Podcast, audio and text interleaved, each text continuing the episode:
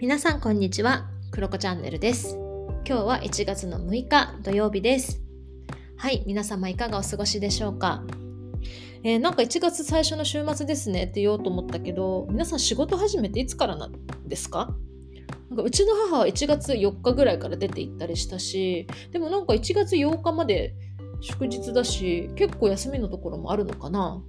ね、9日から仕事始めですっていう方もいらっしゃったり、なんか今年はどうなんだろうねと思いながらあの配信を始めたところです。はい。そしてなんか私ずっと配信がこう結構滞ってたじゃないですか。だからこう話すのがめっちゃ下手くそになっていて、びっくりしていて、でも今この3日目になって、やっとちょっとなんて言うんですか。あ、こんな感じだったなってのを思い出しました。やっぱり感覚ってありますねって思う、改めて。はい。あのーなんか今日もまだね、こうちょまあ、本調子じゃなくて、実はこれ、テイク3ぐらい、4ぐらい なんですけど、はい、あの、喋っていこうと思います。はい。で、しかも今日は最初にお知らせをさせてください。一つだけお知らせさせてください。えー私ですね、今2年間ぐらいですかね、2年になったかな。哲学的雑談ルームという、まあ、みんなでちょっと哲学をする場をね、あの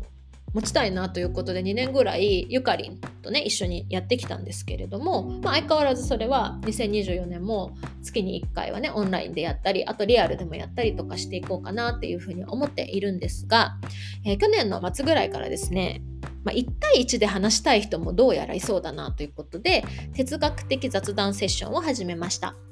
こちらは、えー1対1、私とですね、1対1で哲学ができるよっていう75分のセッションとなっております。はい。どんな流れかというとですね、まずは2人で、今ですね、2人でというか、まあ、来ていただいた方に、今感じていることとかをね、あの本当好きにアウトプットしていただきます。例えば、お仕事のことかもしれないし、家族のことかもしれないし、恋愛のことかもしれないです。いろんなことを今感じていることを話してもらってでその中から出てきた言葉とかキーワードとかを一緒にピックアップしていてちょっとキラーンと光るワードをですねじゃあ今日はこれについて話してみるっていうところで2人で決めて哲学的に話をしていきます。で例えば今まで、えーモニターさんたちどんな、えーワードをピックアップしたかというと、えーオーソドックスなところで言うと愛とかあとはモチベーションとか焦りとかねそういうワードがありました。あと他にも広げるとかコーチアイス愛される。マイベストペース余っているとかねいろんなワードをですね皆さんとセッションさせていただきました、まあ、どれもめっちゃ面白かったですね。もう私もなんかうわーってなりながら あの興奮しながらですね話をさせていただきました、まあ、そんな感じです。で、まあ、ただ話をするだけじゃなくてその後にまたちょっとねコーチングのような感じで帰っていったりもするんですけれども例えばじゃあそこからうん何か今自分が感じていることありますか？とか暮らしの中で役立てたいなって思っているものありますか？とかそうだな。なんか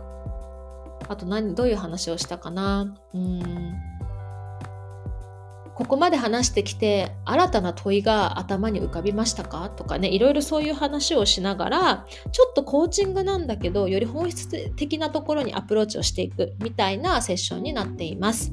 はい、こちら本当にねモニターさんたちにたくさん参加していただいたことで本当にブラッシュアップされました。えー私自身もすごくこうあこういう風な場作りがいいなっていうのを改めて体感させていただいたしあこれだと安心安全喋れるかなとかねいろんなあの取り組みをさせていただいたことでとってもいいセッションが出来上がりました。モニターさんたち本当にありがとうございました。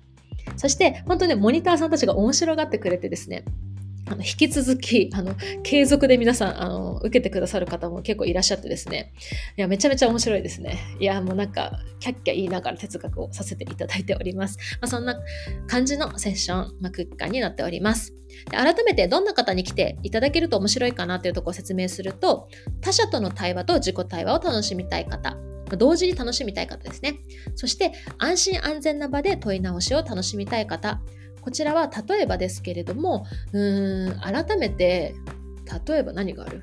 浮気？っていうテーマを話をしたいとかうーん起業っていうことについてまた話をしてみたいとかなんだろうなうーん人間関係とかでもいいしそういう悩みみたいなものでもいいし改めて本当にこ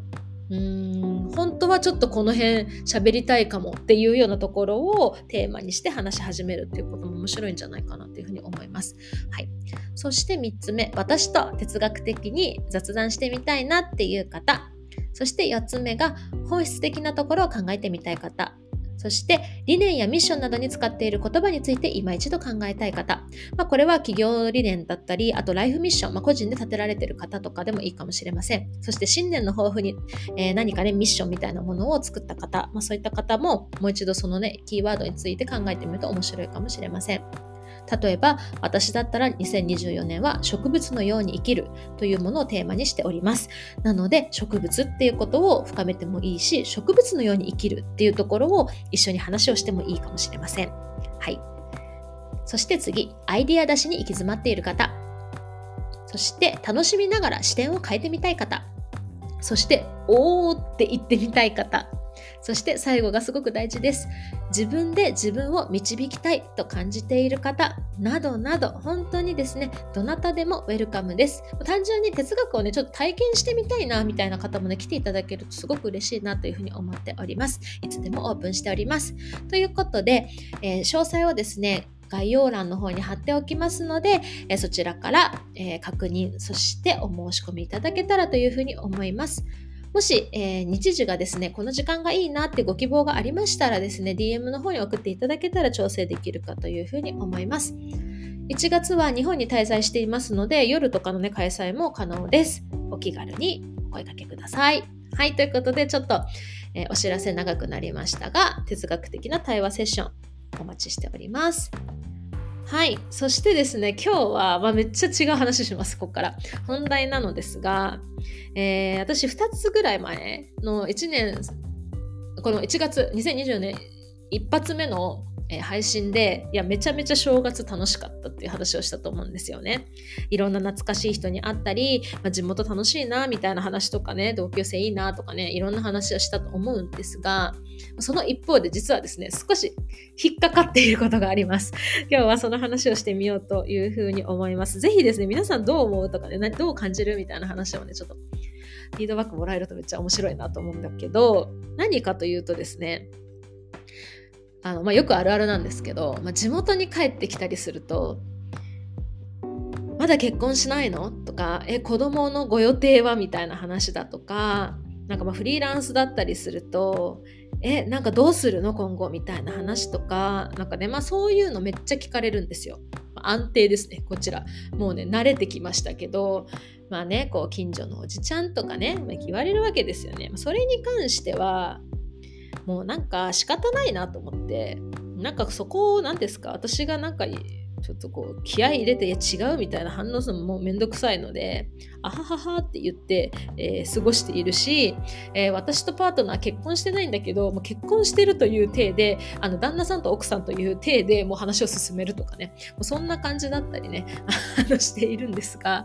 もう、ね、それも残念なんですけどね。残念というか何というかっていう感じなんですけどまあね心配もしてくれてるんでしょうけどまあまあそこ置いときましょう。であのもっとですね、私気になっていることがあって、それは何かというと、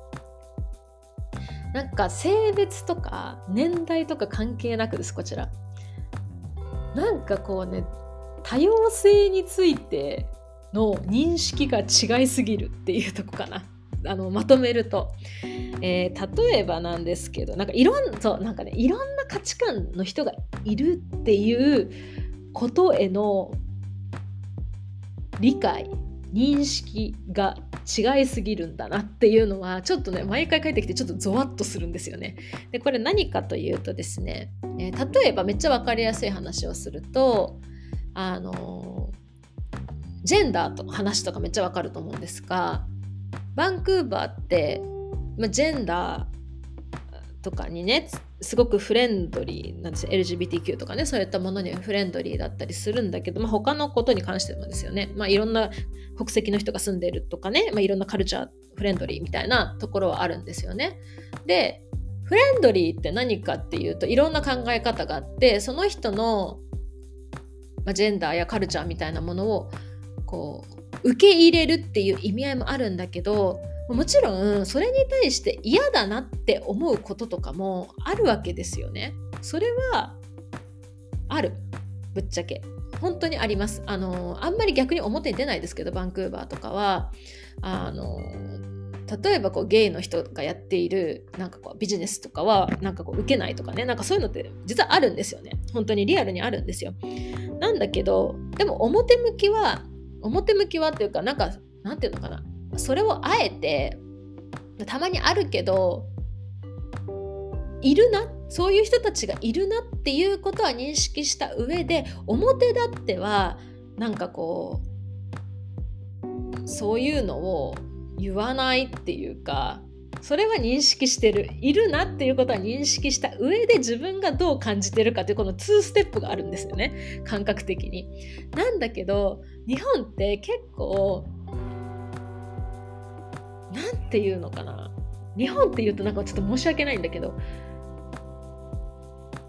なんか例えばですけど、まあ、そういったものが嫌だなって思ったとしてもしそれ嫌だなって言ってもし私がそうだったらどうするのって思うことがたくさんあるんですよね。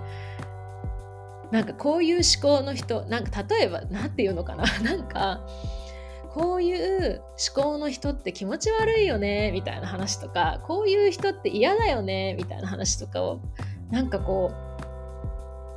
ドストレートにしていてでそれ私だったらどうすんの？とか聞いてる人とか周りの人がそうだったらどうすんのかなって思うことがなんかすごくテレビとか見ててもたまにあるしなんか知り合いの人と話しててもそういうのがあったりするからなんかえその嫌なのはいいんだけどみたいな えそこにいるかもっていう感覚はないのかなみたいななんかめっちゃそこにゾワッとするんですよね私。ジェンダーだけじゃなくてですけどあーって思っちゃう瞬間があったりしていてでもそれってうんどうしたらいいんでしょうね。いや別にどうでもできないんでしょうけどもちろん私がねあの正義感を振りかざして振りかざしてというかねこう勇気を振り絞っていやそれってさここにそういう人いたらどうするのって言えばいいんだろうけどな。まあ多分ななんかそういうエネルギーじゃない場というかねなんかさむずいなと思って。まあ私もねそう言えばいいんだろうなとは思うんだけどでもたたまにあるあるんですね。そのゾワッとした瞬間っていうか。うん、なんかちょっとだけ悲しくなるなと思って、うん。まあ、例えばこう芸能人のスキャンダルみたいな話とかをまあしている時にいやまマジああいうのないよねみたいな。えでもそれってさみたいな。何も知らないじゃんみたいな。そのスキャンダルに関することって私たちが知ってるのってまマジで一部だし流れてくることだけなのにあこういうふうにここまで言うんだとか何て言うのかな。あそういうふうに思っちゃうんだとか。なんかすごくゾワッとする。でしかもなんかそういう周りの人たちがめっちゃ極悪人というかそうだったら逆にすっきりするんですけどなんかいや普通にめっちゃ基本いい人たちだったりとかするけどそういうのが聞こえてくるとびっくりしちゃってだからやっぱり認識が違うんだなっていう風にすごく思いましたね。なんかそのいろんな価値観を持った人はどこかにいるんじゃなくて自分の隣にいるんだよっていうことをすごくなんかこういるかもしれないよねていうか私もいろんな価値観があるしあなたもあるようにっていうなんか認識がちょっと違うんだなと思って、うん、たまにね聞いていたりします。えー、なんか胸がキュッとなっちゃうな。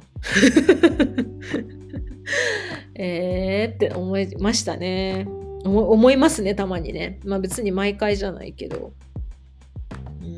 皆さんどうですか？えー、でもなんか私もそんなに人の気持ちがすごくわかる人でもないし、まあ、気持ちっていうかそう気持ちがわかんないからこそなんかこういろんな人がいるんだなっていうことを頭に入れるようにしてますね私は意識的に。うん。